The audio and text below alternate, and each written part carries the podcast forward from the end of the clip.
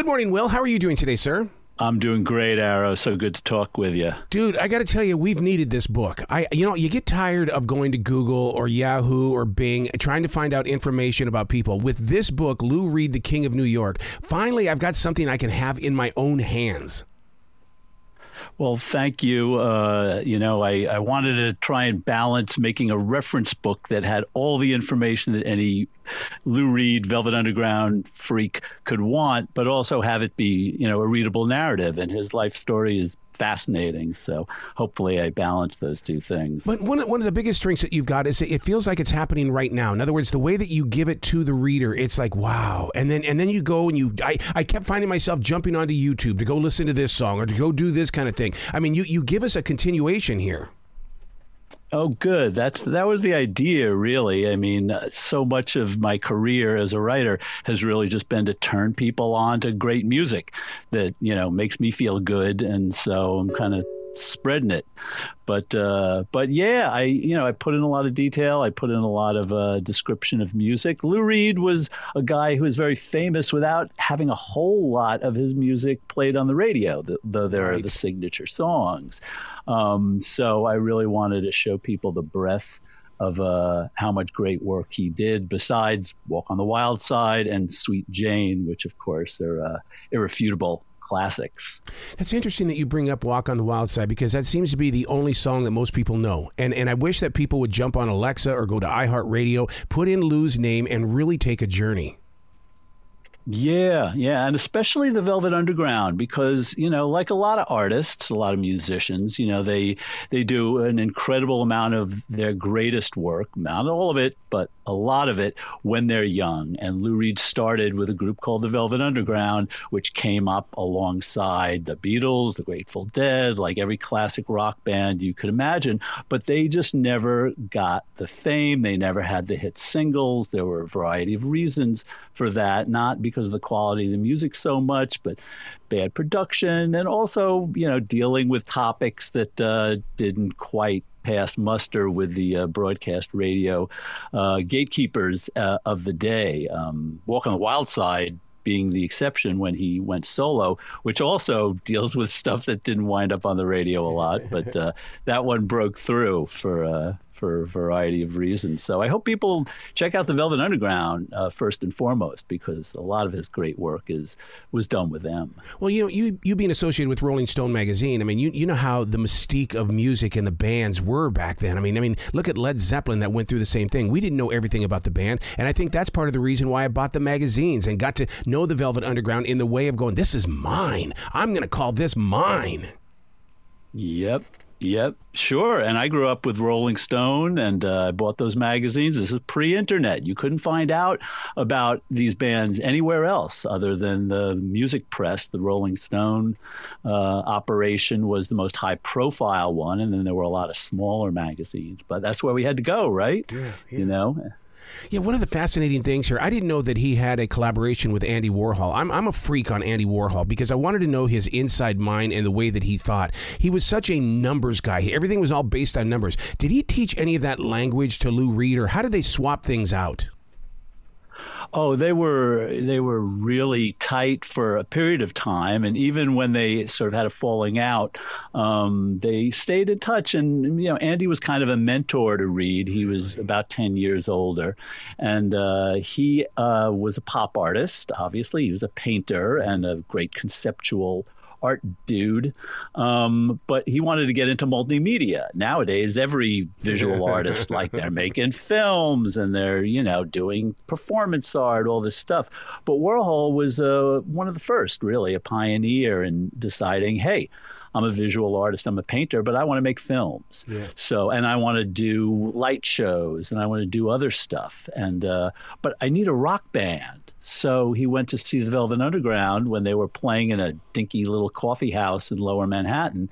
And uh, he was like, okay, this is a band that's singing about some interesting stuff. Um, they had a viola player, John Cale, who was a very sophisticated yes. classical music composer and uh, and instrumentalist who was into making a lot of noise. Um, he was into making noisy classical music, um, and uh, Andy was like perfect band for my uh, multimedia uh, project, which became uh, known as the Exploding Plastic Inevitable. Um, very '60s name, and uh, and that was the Velvet Underground traveling around the country um, with Andy Warhol, and they were doing light shows. Some of the original light shows. There, there's a lot of argument as to whether the light shows that came out of the psychedelic scene in San Francisco in the 60s were not introduced to them oh, wow. by the Velvet Underground, who played the Fillmore. Um, they were one of the first bands to play there. So, uh, so yeah, and Lou and Andy stayed uh, stayed friends throughout the years. And when Andy Warhol died, Lou did a beautiful um, tribute album um, with John Cale called uh, uh songs for Drella. See, this is every bit the reason why we need books like this because, I mean, as we continue to grow forward with music, we, we can't lose the history. And I know that a millennial or even some, even Generation Z is going to come through and, and you know, they're going to go, What is this book? They're going to read it and then it's going to introduce themselves to something new. I love it when the younger people listen to the older music because I, we can, you, I didn't have that as a kid. I had only our music. Everybody today can have our music. We, we share it all as one.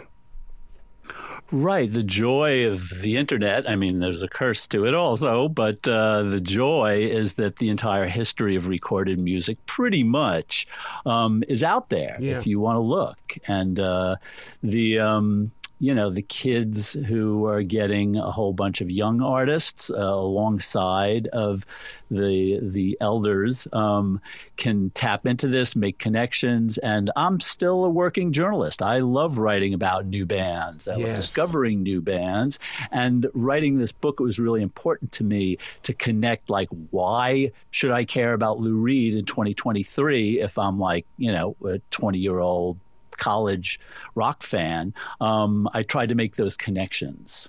Yeah, because I mean, a lot of these new bands, because I love talking to them too, because man, they're dreamers and they've got that ambition to make it big. And then when they bring up a name like Lou Reed, you're going, how the hell did you know that? You're not even old enough for that. But then you realize they study the art and the history of music as well.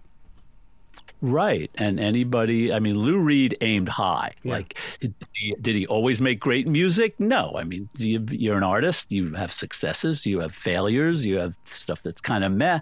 But um, he was always aiming high. He went to school um, and studied with Delmore Schwartz, who was one of the great American poets. And he aspired to be a poet in his song lyrics. And he also aspired to be a storyteller. And Walk on the Wild Side certainly is kind of like a telescoped play or short story. And uh, I think any songwriter uh, working in rock that wants to tell a narrative story has got to like look at what Lou Reed did because he really laid the groundwork. Let's let's talk about that poetic side of Lou Reed because I know what it's like to go into the studio with your poetry re- about ready to be laid down on the tracks. But the thing is though is that when the engineer looks at you and says I'm, I'm not feeling it, you've you've got to rework your words. Did did Lou have to go through that kind of a you know it, it's painful that when when you because it's like this is my art, this is my poetry, and then it doesn't match with what's going on with the music. Well, it's funny because Lou Reed was a guy who, and Laurie Anderson talked about uh, Lou and how he was the kind of writer that, like, she's like, he'd wake up and he'd like write a song and it would be complete with like no crossouts on the page. Yeah. And it's like, I'll go through lyrics for, you know, weeks, months trying to like get them just right. And Lou, it just sort of, comes out fully formed. But if you listen to you know some of his greatest songs, um, that he did with the Velvet Underground, there are multiple recorded versions, and sometimes the lyrics are radically different. Yeah. Um, and uh, that's exciting. Like there's an album called uh, Velvet Underground Live 1969, and that has some songs like uh, Sweet Jane and New Age. Um, I think Rock and Roll is on there too, that uh, became very famous in later versions on Rock and Roll Animal and on the uh, the final Velvet Underground album Loaded. But uh, the lyrics are totally different, so that's kind of neat. Dude, I can so relate with that with the idea of the way that he did that with the different versions because but I, what I would do is I would put the title of the song and then I would put chapter one. Then I'd re-record it, chapter two, and and then then we would all sit down and listen to it inside the room because we go, okay, which version of this do you like? Because it do, it doesn't stop you because uh, you know a song evolves and you've just got to be present for it. Right, because different things happen when it meshes with music. And of course, if you're working in a band, then every member is going to bring something yep. different and maybe unforeseen to the mix. That's part of the magic, but it also means that you have to pivot to make that work. I know that you're a journalist, but now you're also a book author. Do they get along with each other? Because those are two different personalities. They are two different personalities, and uh, you know, one is immediate gratification. You know, I have a deadline, and it also you have a deadline that's like right in your face. It's just like dude, I need this on Friday. You got to give it up Friday. so, you know, you write it fast, you get it out there, it's posted, you get the satisfaction of having closure. Um, writing a book is a totally different beast, but it gives you the time, which uh, as a journalist, I don't always have the time. And in fact, in the internet era, less and less time between deciding to write a piece, being asked to write a piece, and having to put the piece out there. Um, this book, I knew I wanted to write. I've been a Lou Reed and Velvet Underground fan for most of my most of my conscious life. Um, I knew that I was going to take time to do this right, and uh, you know, it took the better part of ten years. I started this back in uh, late uh, 2013, yeah. so here we are. Yeah. I'm glad you explained it that way because I was going to ask you, please don't give us a two hour documentary on, on Hulu. Give us a nine part series that we can binge watch with something like this because I want to have enough air to breathe so I can take it all in. I hope so. You know, I mean, from your uh, from your voice to uh, the uh, the the producer's ears that haven't contacted me yet. But um, that is now a thing. You know, that wasn't really a thing even 10 years ago. I mean, the idea of like a multi part documentary. Um, but now that's kind of the coin of the realm with streaming and such. So, uh, yeah, I'm excited at the prospect. You write in a way that makes it sound like that you've been best friends or you've been a really good friend with with Lou Reed on this because it sounds like that Lou spoke to you and you're going, by the way, I had a conversation yesterday with Lou Reed. Here's what was going on.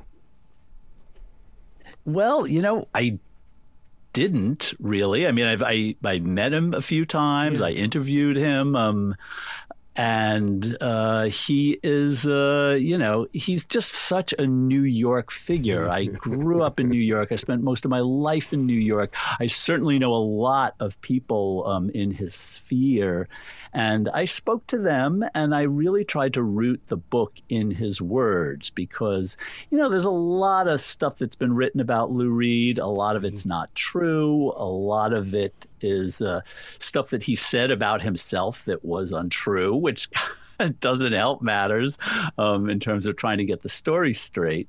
But uh, he was a character, and um, you know, I just really tried to talk to everybody who is still alive, and uh, may they rest in peace. A lot of the people I spoke to are no longer alive, right. um, but I'm glad to have gotten a chance to speak to the great Hal Willner, to speak to um, Billy Name, who was uh, Andy Warhol's um, kind of very close friend and right hand man back in the 60s factory days, and uh, Holly Woodlawn, and wow. Um, a lot of other people. So. Wow, you know that's I think that's one of the toughest things about being a fan of music for as many years as I've been in radio. And and and the thing is, is that it's like those that are gone, they're still a part of us. And it's like when when when we speak of them not being here, it's like, well, no, I I, I have this book, they're here, and and it's like their their presence still lives inside each of us that were fans. Right. You know, you have the you have the recordings. Yes. You have the emotions that you felt when you first heard the recordings back when you were a teenager or in college or when you met your first, you know, wife or husband, what have you. And uh, you know, Lou Reed came up in an era where there wasn't a lot like the Velvet Underground, there weren't a lot of interviews, a lot of documentary material, right, but exactly. there was some, and, and and it's out there now with the internet. You can like listen to a lot of early. Uh, early interviews. There's some film clips out there. It's very dodgy video from the mid 70s. And, you know, I tried to use all of that for research material too. So hopefully, if people want to go down the rabbit hole, they can find, uh, you know, Lou, Lou Reed performing in Australia in 1974, giving a very cantankerous press conference um, at the Sydney airport. Um, and uh, it's uh, quite entertaining. You can lose a day. now, one thing that I've never found with Lou Reed, and I, and I would love to fi- find out why it didn't happen. Why am I not seeing him on American Bandstand? Why didn't I see him on an Ed Sullivan or a variety show like that? Well, Lou Reed wrote about, uh, you know, I mean, some people would call it dirty realism. Yes. Like he really liked to look at, you know, kind of the darker corners of life, and uh, you know, and he would find beauty, you know, in, in, all over the place.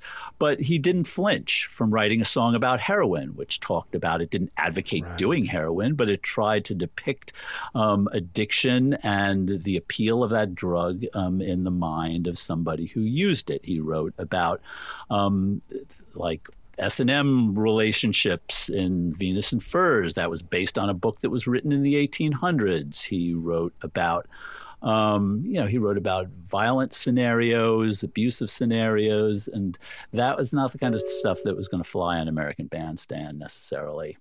It was not Summer of Love material when the Velvets were playing in the late 60s.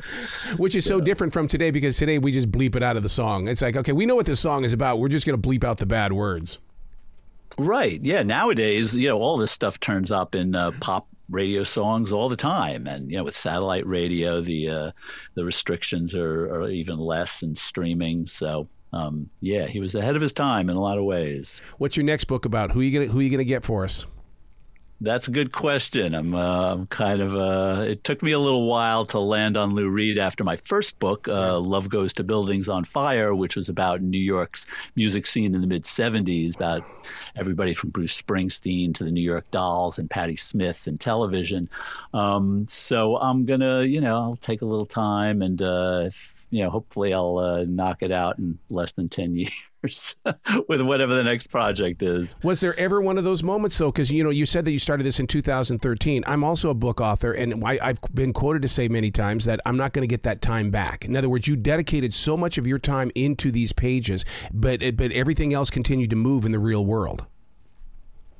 Yeah, I mean, you constantly you pivot, you update new yep. material. Like taking a lot of time has its pluses. Like uh, there's a, a, beautiful documentary that the director Todd Haynes put together called The Velvet Underground, and that just came out two years ago. So had I published earlier, I wouldn't have had the benefit of uh, of seeing that. A lot of things that were reissued, and a huge archive of Lou Reed's. Um, belongings, writings, recordings at the New York Public Library that was uh, only made available back in uh, 2019. So wow. sometimes playing the long game is the way to go. Where can people go to find out more about you and to really dive into your, your what you have brought to us as readers? Oh, thank you, thank you for uh, for the opportunity. I've written for a whole lot of places. I started my career really full on in uh, in Minneapolis at a publication called City Pages. I jumped to Spin magazine yes. and uh, that wrote it. so the archives of spin there's a lot of my stuff i jumped to rolling stone did a lot of work with them i've worked for national public radio so there's like wow. audio material and also the new york times um, i've been doing stuff for them because wow. i'm a new york dude well you got to come back to this show anytime in the future the door is always going to be open for you Arroe, it's such a pleasure to talk to you, man, and uh, I'd love to, uh, you know, love to talk to you again. So have a great one. You bet. You be brilliant today, okay, sir? We try. yes, sir. you like too, Arroe brother. is. Like Take Arroe care, is. Yeah, that, that's yes, Arroe's man. brilliant. have fun, you guys. Take care.